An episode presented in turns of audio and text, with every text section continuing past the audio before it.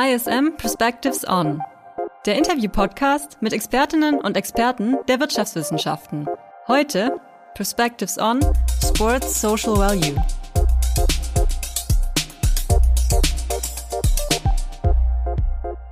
Hallo und herzlich willkommen zur vorletzten Ausgabe von ISM Perspectives On in diesem Jahr. Mein Name ist Julian Tröndle und mein heutiger Gast ist Nils Nagel, Professor für International Sports Management am ISM Campus Köln und Geschäftsführer des Deutschen Industrieverbands für Fitness und Gesundheit e.V. Er promovierte an der Deutschen Sporthochschule Köln und war mehrere Jahre auch als freiberuflicher Berater für Sport, Fitness, Prävention und Gesundheitsmanagement tätig. Als ehemaliger Leistungssportler war er zudem Mitglied der deutschen Triathlon-Nationalmannschaft. Er ist heute hier, um mit mir über einen ja oft etwas unterbeleuchteten Aspekt des Themenfelds Sport zu sprechen, nämlich seinen gesellschaftlichen und volkswirtschaftlichen Wert.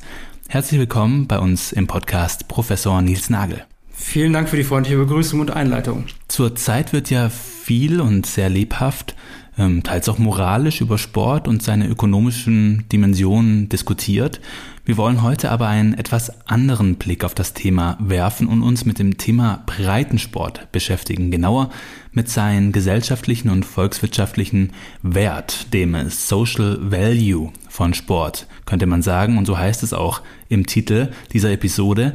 Worin besteht dieser Wert denn aus Ihrer Sicht? Ja, ganz allgemein kann man hier den Beitrag des Sports verstehen zum Funktionieren, zum nachhaltigen Funktionieren unserer Gesellschaft. Das sind ökonomische Aspekte, genauso wie soziale Aspekte. Wir wissen ja, dass Sport einen gesellschaftlichen Wert hat in Bezug auf den Wirtschafts- und Arbeitsmarkt, aber natürlich auch auf das Zusammenhalt in einer Gesellschaft. Es gibt die Repräsentationsfunktion des Sportes, denken wir hier an internationale Sportgroßereignisse. Hier wollen wir uns aber auf den Beitrag des Sportes fokussieren, der entsteht durch die Wirkung körperlicher Aktivität auf die Gesundheit, auf die Leistungsfähigkeit und auf das Wohlbefinden. Und wir wollen aufzeigen, welchen Wert und diskutieren, welchen Wert dies nicht nur für das Individuum hat, sondern auch in einem gesellschaftlichen Kontext steht. Warum ist dieser Social Value des Sports denn auch aus der Sicht Ihrer Disziplin, dem äh, Sportmanagement, relevant? Ja, seit einigen Jahren erweitern Sportanbieter ihre Position im zweiten Gesundheitsmarkt. Also der Teil des Gesundheitsmarktes, bei dem weniger Krankenversicherungen die Kosten übernehmen. Das sind beispielsweise Fitnessstudios, Wellnessanbieter oder aber auch der Gesundheitstourismus. Und dafür gibt es natürlich einen guten Grund, denn zum einen, Gesundheit ist eines der wichtigsten Motive, insbesondere im Alter für sportliche Aktivität. Das zeigen uns beispielsweise Studien zur Motivation von Fitnessstudio-Mitgliedern. Zudem, körperliche Aktivität ist ein sehr wichtiger Baustein für die Gesundheit. Und der steigenden Bedeutung von Gesundheit und Prävention in unserer Gesellschaft stellt der zweite Gesundheitsmarkt auch unter wirtschaftlichen Gesichtspunkten für Sportanbieter einen interessanten Zielmarkt dar. Und auf der anderen Seite haben wir Anbieter des ersten Gesundheitsmarktes, wie beispielsweise Ärzte oder Physiotherapeuten, die ebenfalls natürlich die wirtschaftlichen Potenziale des zweiten Gesundheitsmarktes erkennen. Also wir haben die Situation, dass erster und zweiter Gesundheitsmarkt sich quasi aufeinander zubewegen. Und das bedeutet halt eben neue Kompetenzfelder im Sportmanagement und für uns als Wissenschaftler auch interessante Fragestellungen, beispielsweise wie Marktforschungen, Marktentwicklungen, aber auch die Transformation des Patienten zum Kunden des Sportmarktes. Westliche postindustrielle Volkswirtschaften sehen sich heute ja vielmals mit den Herausforderungen eines demografischen Wandels konfrontiert, in dessen Folge die Gesellschaften immer älter werden. Das scheint ja erstmal ein Zeichen für eine sehr gute gesundheitliche Verfassung dieser Gesellschaften zu sein, oder nicht? Also natürlich auch in Deutschland ist es allgemein bekannt, dass der Anteil älterer Menschen zunimmt. Und das geht auch einher mit einer Steigerung der Lebenserwartung. Eine gestiegene Lebenserwartung kann ein Zeichen für erfolgreiche Prävention sein, aber auch für eine besser werdende medizinische Versorgung. Krankheiten werden besser geheilt oder man kann länger mit ihnen leben. Aber was ist eigentlich eine gesunde Gesellschaft? Im heutigen Verständnis ist Gesundheit nicht nur das Fehlen von Krankheit. Die WHO definiert Gesundheit wie folgt. Gesundheit ist der Zustand des vollständigen körperlichen, geistigen und sozialen Wohlbefindens und nicht nur das Freisein von Krankheit und Gebrechen. Und dem Gedanken folgend sollte uns daher nicht nur die Lebenserwartung interessieren, sondern natürlich auch die Lebensqualität im Alter. Es gibt hier den Begriff der sogenannten DALYs, D-A-L-Y, ähm, steht für Disability Adjusted Life Years. Auch hierzu einmal die WHO. Um das zu erklären, ein DALI entspricht dem Verlust des Äquivalents von einem Jahr voller Gesundheit. DALI ist für eine Krankheit oder ein Gesundheitszustand, sind demnach die Summe aus vorzeitiger Sterblichkeit verlorener Lebensjahre und der mit einer Behinderung gelebten Lebensjahre auf eben der in der Bevölkerung vorherrschenden Fälle der Krankheit oder des Gesundheitszustandes. Mit Bezug zur körperlichen Aktivität gibt es eine interessante Studie, nicht mehr ganz neu, aus dem Jahre 2010 für die USA. Hier wurde festgestellt, dass der Mangel an körperlicher Aktivität 4,3 Millionen Dalis verursacht hat. Und das hat natürlich auch Konsequenzen für unsere Gesellschaft. Nehmen wir beispielsweise die umlagefinanzierten Sozialsysteme wie die gesetzliche Rentenversicherung oder die Krankenversicherung.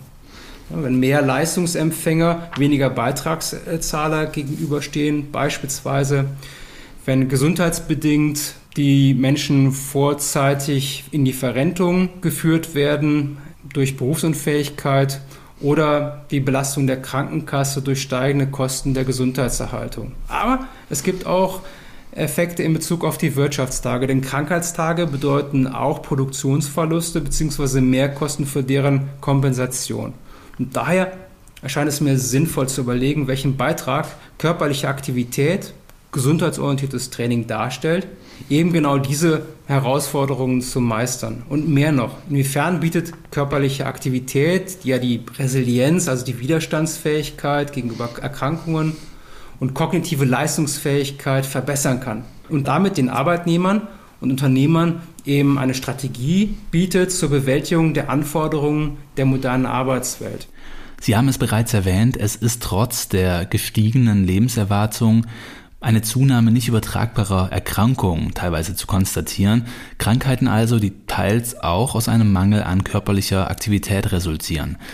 Diese belasten insbesondere das Gesundheitssystem, aber auch den Arbeitsmarkt zunehmend. Ähm, das haben Sie auch beides schon gesagt, gerade eben in Ihrer Antwort. Welche Krankheitsbilder sind denn hier besonders häufig vertreten? Diese NCDs, abgekürzt, stehen im Zusammenhang mit dem Lebensstil. Ein wichtiger Faktor ist körperliche Aktivität, ausreichende körperliche Aktivität.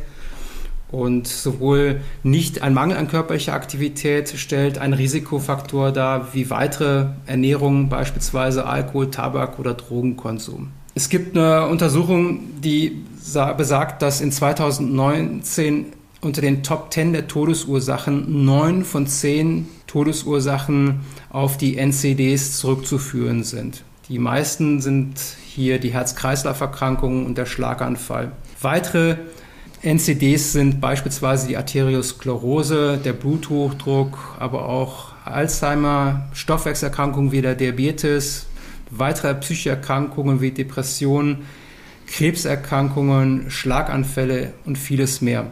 Zur Prävalenz auch hier in Deutschland mal vielleicht so ein paar Fakten des Robert Koch Institutes.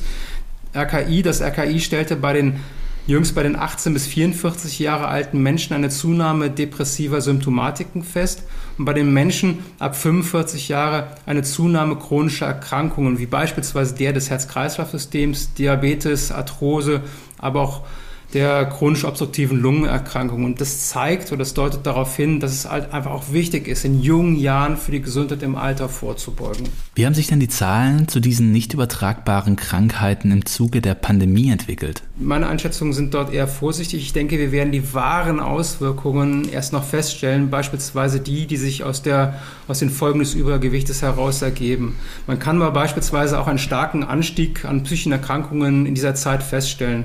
Von diesen psychischen Erkrankungen waren vor allem jüngere Menschen und auch Frauen betroffen. Die Covid-19-Pandemie führte insgesamt zu einem drastischen Anstieg der depressiven und der Angststörungen weltweit im Jahre 2020.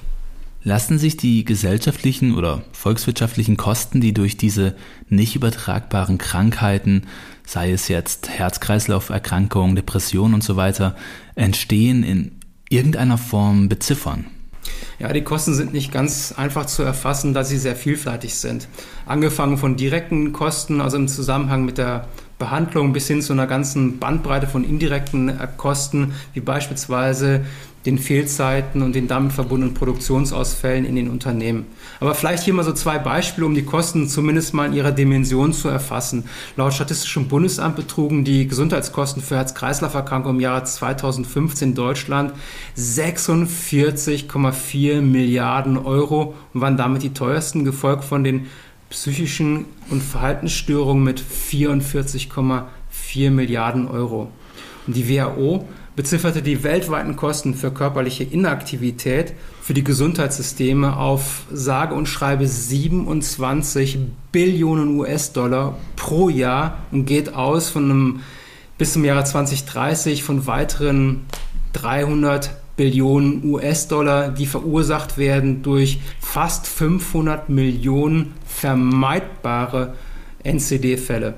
Interessant auch hierzu die Aussagen der medizinischen Organisation Pain, die sich sehr stark um das Thema der Bedeutung der Ernährung kümmert. Sie sagt, ich zitiere hier die durch die erfolgreiche Befähigung der Menschen, mit dem Rauchen aufzuhören, den Alkoholkonsum stark einzuschränken, sich mehr zu bewegen und sich gesund zu ernähren, könnten bis zu 80 Prozent der Herz-Kreislauf-Erkrankungen und Typ-2-Diabetes sowie bis zu 40 Prozent der Krebsfälle verhindert werden. Sie weisen darauf hin, dass es eine echte Transformation des globalen Gesundheitssystems bedeuten würde, weil ja auch durch die ganzen Behandlungen nicht nur Kosten verursacht werden, sondern auch Pflegepersonal, Ärzte, aber auch Wissenschaftler in der Forschung gebunden werden, die dann eben entsprechend woanders in der Vermeidung von Krankheiten und in der Begleitung von Erkrankten fehlen. Ein Satz noch zu, dem, zu, dem, zu der Bedeutung körperlicher Aktivität, um auch mal so eine Dimension zu erfassen. Also hier gibt es eine Studie, die besagt, dass ausreichendes gesundheitsorientiertes Krafttraining einhergeht mit einem 10 bis 17 Prozent niedrigem Risiko für die Gesamtsterblichkeit, für Herz-Kreislauf-Erkrankungen und Krebs insgesamt, auch Lungenkrebs und Diabetes es scheint also, als bedürfe es hier unbedingt einer Art Intervention. Es stellt sich bloß die Frage, wer der Akteur dieser Intervention sein soll. Ist es primär der Staat, der durch Investitionen niederschwellige Zugangsmöglichkeiten zum Sport schaffen muss? Oder ist hier primär die Privatwirtschaft in der Pflicht mit Präventionsprogrammen innerhalb der Unternehmen? Was ist da Ihre Sicht? Ja, also wichtig ist hier um für erfolgreiche Prävention aus meiner Sicht die Vernetzung vieler Akteure. Nun hier ist natürlich zum einen der Staat mit seinen Verantwortlichkeiten zu nennen in Bezug auf die Förderung des Breitensportes, der eher auf der Kommunal- und Landesebene passiert, während das BMI sich eher um den Spitzensport kümmert. Das Bundesgesundheitsministerium beschäftigt sich natürlich auch mit dem Thema der Prävention und auch in der Kooperation mit gesetzlichen Krankenkassen, aber auch der Rentenversicherung, die ja nach dem Prinzip arbeitet, Prävention vor Reha, vor Rente. In Bezug auf das, auf weitere Akteure sind natürlich eben der organisierte Sport zu nennen. Hier sind es die Vereine und die Verbände. Aus meiner Sicht auch ganz, ganz wichtig die Privatwirtschaft, die zu berücksichtigen ist. Also Fitnessstudios, Physiotherapeuten, aber auch Unternehmen, die sich mit der betrieblichen Gesundheitsförderung auseinandersetzen. Hier vielleicht nochmal so ein, zwei Zahlen. Über Jahre hinweg war Fitnesstraining die mitgliederstärkste Sportart in Deutschland und einer Marktstudie aus 2016, die wir als Industrieverband gemacht haben, ergab, dass in Medical Fitness Einrichtungen, also dem Physiotherapeuten beispielsweise, der Präventions- oder Reha-Angebote anbietet, wo die Menschen nach ihrer Behandlung trainieren können, ebenfalls 8,8 Millionen Menschen dort trainieren. Wie wichtig sind hier auch Informationsangebote aus Ihrer Sicht, die dem Einzelnen die Vorteile körperlicher Aktivität aufzeigen?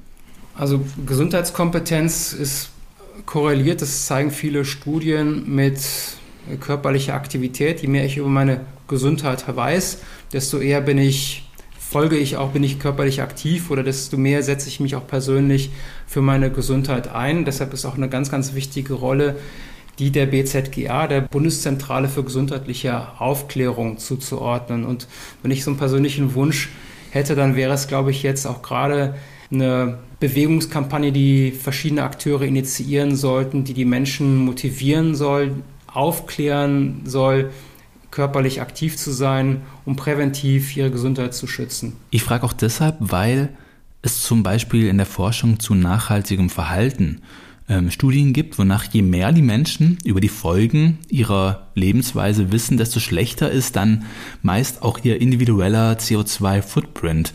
Hm, beim Sport oder beim Wissen um die positiven ähm, Effekte von Sport scheint das anders zu sein, wenn ich Sie da gerade richtig verstanden habe, oder? Genau, also in der Wissenschaft hat sich ja da der Begriff der, der Health Literacy etabliert, also der Gesundheitskompetenz und Wissen trägt dazu bei, nicht nur wie gesund ist es, körperlich aktiv zu sein auf der einen Seite, sondern natürlich auch, was kann ich tun, wo sind qualifizierte Sportanbieter, wo ich mich engagieren kann und auch auf der motivationalen Ebene, was tue ich denn beispielsweise, wenn der innere Schweinehund mal so ein bisschen Überhand gewinnt. Auch da ist natürlich eben Kompetenzaufbau durch Wissen unheimlich wichtig. Gesundheit wird heute ja vielmals als ein multidimensionales Konstrukt betrachtet. Neben der landläufig bekannten physischen Gesundheit spielen unter diesem äh, biopsychosozialen Verständnis von Gesundheit zunehmend auch psychische und soziale Faktoren eine wichtige Rolle. Können Sie unseren HörerInnen, die von diesem Verständnis vermutlich noch nichts gehört haben, die drei Perspektiven biologisch, psychologisch und sozial mal in Grundzügen skizzieren? In dem biopsychosozialen Verständnis von Gesundheit und Krankheit betrachten wir diese nicht rein mechanistisch, sondern gehen eher von einer Störung der Interaktion von körperlichen, psychischen und sozialen Faktoren aus.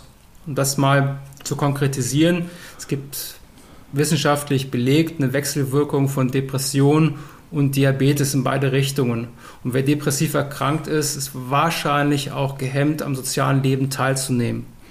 Auf der anderen Seite wirkt sich natürlich auch die biologische Gesundheit auf die Teilhabe am sozialen Leben aus. Der oder diejenige, die im Grunde genommen nicht mehr selbstständig die eigene Wohnung verlassen kann, weil Kraft und Ausdauer fehlen, der oder diejenige vereinsamt. Und diese Isolation wirkt sich natürlich auch auf das Seelenleben aus. Jetzt haben Sie ausgeführt, dass die einzelnen Gesundheitsdimensionen nicht isoliert, sondern unbedingt in einem Wechselverhältnis betrachtet werden müssen. Wie lässt sich jetzt in diesem Zusammenhang die Rolle des Sports einordnen? Ja, also wir, es gibt dort eine gute Evidenz des Einflusses von körperlicher Aktivität, zum einen auf die psychische Gesundheit. Betrachten wir hier Erkrankungen wie Demenz, Depression und Angststörungen. Und hier wirkt körperliche Aktivität nicht nur präventiv, sondern unterstützt auch entsprechende Therapien. Darüber hinaus wissen wir, dass körperliche Aktivität den Aufbau von kognitiver Leistungsfähigkeit unterstützt.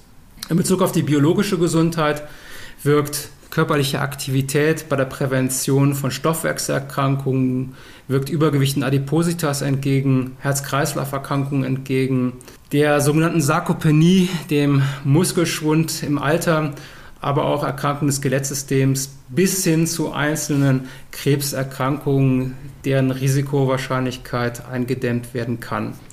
In Bezug auf das Thema der sozialen Gesundheit sind hier die, zum Beispiel die Integrations- und Inklusionsleistungen des Sportes zu nennen. Mal ganz kurz, was heißt Inklusion und Integration eigentlich? Unter Integration verstehen wir die Aufnahme von Menschen in eine Gemeinschaft. Integration ist, wenn Menschen also in ein bestehendes System eingegliedert werden. Inklusion hingegen ist es, wenn das System so verändert wird, dass alle ein Teil des Ganzen werden. Und darüber hinaus lernen wir im Sport weitere Aspekte kennen, die mit sozialer Gesundheit einhergehen, wie Fairness, Toleranz, Förderung und Miteinander. Und es ist halt eben naheliegend, dass darüber hinaus dann auch Bindungen aufgebaut wird und soziale Spannungen abgebaut werden können. Nun leben wir bekanntermaßen in Zeiten der Inflation und viele Formen sportlicher Aktivität sind nicht umsonst. Es gibt auch Studien, die einen Zusammenhang von körperlicher Fitness und sozialem Status belegen. Was könnten hier denn Wege sein, dass sich diese Korrelation durch aktuell vielleicht notwendige Sparmaßnahmen einzelner Haushalte nicht noch verschärft? Also in der Tat gibt es eine Korrelation zwischen Einkommen und Bildung und der Teilhabe am Sport und auch am gesundheitlichen Verhalten. In Bezug auf Ihre Frage, hier mal so ein Befragungsergebnis einer Agentur, 18 Epsilon. Hier heißt es, für die Hälfte der befragten Sportinteressierten sind 50 Prozent von ca. 40 Millionen Sportinteressierten zwischen 16 und 69 Jahren in Deutschland. Ist es wahrscheinlich, dass sie aufgrund steigender Energiekosten und der Inflation auch deutliche Einsparungen im Sportbereich vornehmen müssen. Geplante Einsparungen auf Konsumentenseite bedeuten für 47 Prozent der Befragten Einschränkungen, die zwölf Monate und länger dauern können. Und für 20 Prozent der Sportinteressierten in Deutschland stellt die Inflation bereits jetzt ein sehr großes Problem dar, sodass sie nicht wissen, ob sie in den nächsten drei Monaten ihre Rechnung bezahlen können. Und hier ist es also extrem wichtig, enorm wichtig, den Sport zu unterstützen, der auch bereits unter Corona stark gelitten hat. Das gilt übrigens für alle Sportsektoren, nicht nur für die Vereine, sondern auch, darauf möchte ich hinweisen, für die kommerzielle Sportinfrastruktur, die ebenfalls hier sehr stark betroffen sind. Wie könnten denn solche Möglichkeiten staatlicher Investitionen jetzt konkret in der aktuellen Situation oder auch generell im Kontext von Breitensport aussehen? Der Breitensport insgesamt wird ja bereits auch gefördert. Zum einen durch die Steuervorteile, die sich gemeinnützigen Vereinen bieten. Kommunen stellen hier Sportstätten zur Verfügung. Aber auch der Gesundheitssport im engeren Sinne wird im Rahmen von Prävention und Rehabilitation gefördert, indem Kosten zum Teil von gesetzlichen Krankenkassen getragen werden. Auch hier bieten sich Fördermöglichkeiten der betrieblichen Gesundheitsförderung. In Zukunft, wie könnte Sportförderung weiter aussehen? Zum einen ist es aus meiner Sicht ganz, ganz wichtig, die Förderung sportlicher Aktivität von Kindern und Jugendlichen weiter und intensiv zu fördern. Durch den Schulsport und die bewegte Schule, Konzepte wie den bewegten Kindergarten. Warum? Weil hier die Gesamtheit der Kinder und Jugendlichen zu körperlicher Aktivität zum Sport motiviert werden kann. Also hier ist die bewegungsorientierte Prävention auch im Rahmen des Sport Unterricht ist in Zukunft aus meiner Sicht noch stärker in den Fokus zu nehmen. Und es geht natürlich auch darum, Konzepte zu erstellen, in dem die der, der Stärkung und Erhaltung von Sportangeboten in Vereinen dienen. Zu den Erwachsenen. Auch hier sollten Sport und körperliche Aktivität, die gesundheitsorientiert sind, im Kontext betrieblicher Gesundheitsförderung stark gefördert werden. Man könnte auch darüber nachdenken, ob in Zukunft Ausgaben, private Ausgaben im Sport stärker gefördert werden vielleicht im Hinblick auf steuerliche Entlastungen. Und wichtig ist aus meiner Sicht auch, den kommerziellen Sportsektor hier mitzunehmen, der sehr attraktive, sehr bedürfnisorientierte Angebote formulieren kann und auch sehr nah in Bezug auf seine Marktorientierung an den Kunden und deren Bedürfnissen sich orientiert. Insgesamt geht es auch darum, als settingorientierte Bewegungsmöglichkeiten im öffentlichen Raum aufzubauen, also Konzepte wie Sport im Park beispielsweise, die einfach dazu dienen, dass wir nicht nur versuchen, die Menschen zum Sport zu bringen, sondern den Sport letztendlich zu den Menschen. Und wir sollten die Chancen der Digitalisierung oder die Digitalisierung unserer Gesellschaft auch im Hinblick auf Phänomene wie E-Sport und Gaming nicht als Wettbewerb sehen, sondern als eine Brücke, Menschen zu erreichen, und sie zu motivieren, auch wirklich selber körperlich aktiv zu sein. Wir haben zu Beginn unseres Gesprächs die aktuellen Herausforderungen in Bezug auf die gesamtgesellschaftliche Gesundheitssituation in den Blick genommen. Wenn wir nun ähm, zum Ende einen Blick in die Zukunft wagen, welche gesellschaftliche Rolle sollte Sport aus Ihrer Sicht denn perspektivisch spielen? Sport und die Förderung körperlicher Aktivität sowie des gesundheitsorientierten Trainings sind ein wichtiges Fundament für eine funktionierende Gesellschaft und auch für individuelle Lebensqualität. Auf der individuellen Ebene hat der Aktive die Chance, gesünder zu sein, eine stärkere Resilienz aufzubauen gegenüber den wachsenden Anforderungen in unserer Gesellschaft. Und körperliche Aktivität trägt auch zu einem selbstbestimmten Leben bei. Und diese Menschen, davon bin ich überzeugt, werden eher in der Lage und auch motiviert sein, sich für die Gesellschaft einzusetzen. Sport und Sportförderung im weiteren Sinne sollten daher eine zentrale Aufgabe aller Akteure sein, die sich für körperliche Aktivität und Gesundheit unserer Gesellschaft einsetzen. Das sollte auch entsprechend gefördert sein. Vieles spricht ja dafür, dass diese Investition, wie wir hoffentlich gesehen haben, sich wirklich lohnt. Wichtig ist dabei aus meiner Sicht in Zukunft eine stärkere Vernetzung der Akteure und eine Kooperation auf Augenhöhe. Neben körperlicher Aktivität haben wir auch weitere Schutzfaktoren kennengelernt, wie die gesunde Ernährung, Suchtvermeidung. Und hier gibt es auch ebenfalls wichtige Akteure, mit denen der Sport Allianzen bilden sollte. Vielen Dank für das Gespräch. Nils Nagel war das, Professor für International Sports Management an der ISM. Vielen Dank, dass Sie sich die Zeit für das Gespräch genommen haben. Ja, vielen Dank auch von meiner Seite und es hat mir wirklich sehr viel Freude bereitet. Die nächste und letzte Folge von ISM Perspectives On für dieses Jahr gibt es dann am 12. Dezember, dann mit dem Thema Perspectives on Family Business. Vielen Dank äh, fürs Zuhören und bis zum nächsten Mal. Alle im Interview genannten Quellen findest du in den Shownotes zur Folge. Der Podcast ISM Perspectives On wird präsentiert von der International School of Management. Besuche unsere Website ism.de für weitere Infos zu den angebotenen Bachelor- und Masterstudiengängen aus dem Bereich der Wirtschaftswissenschaften.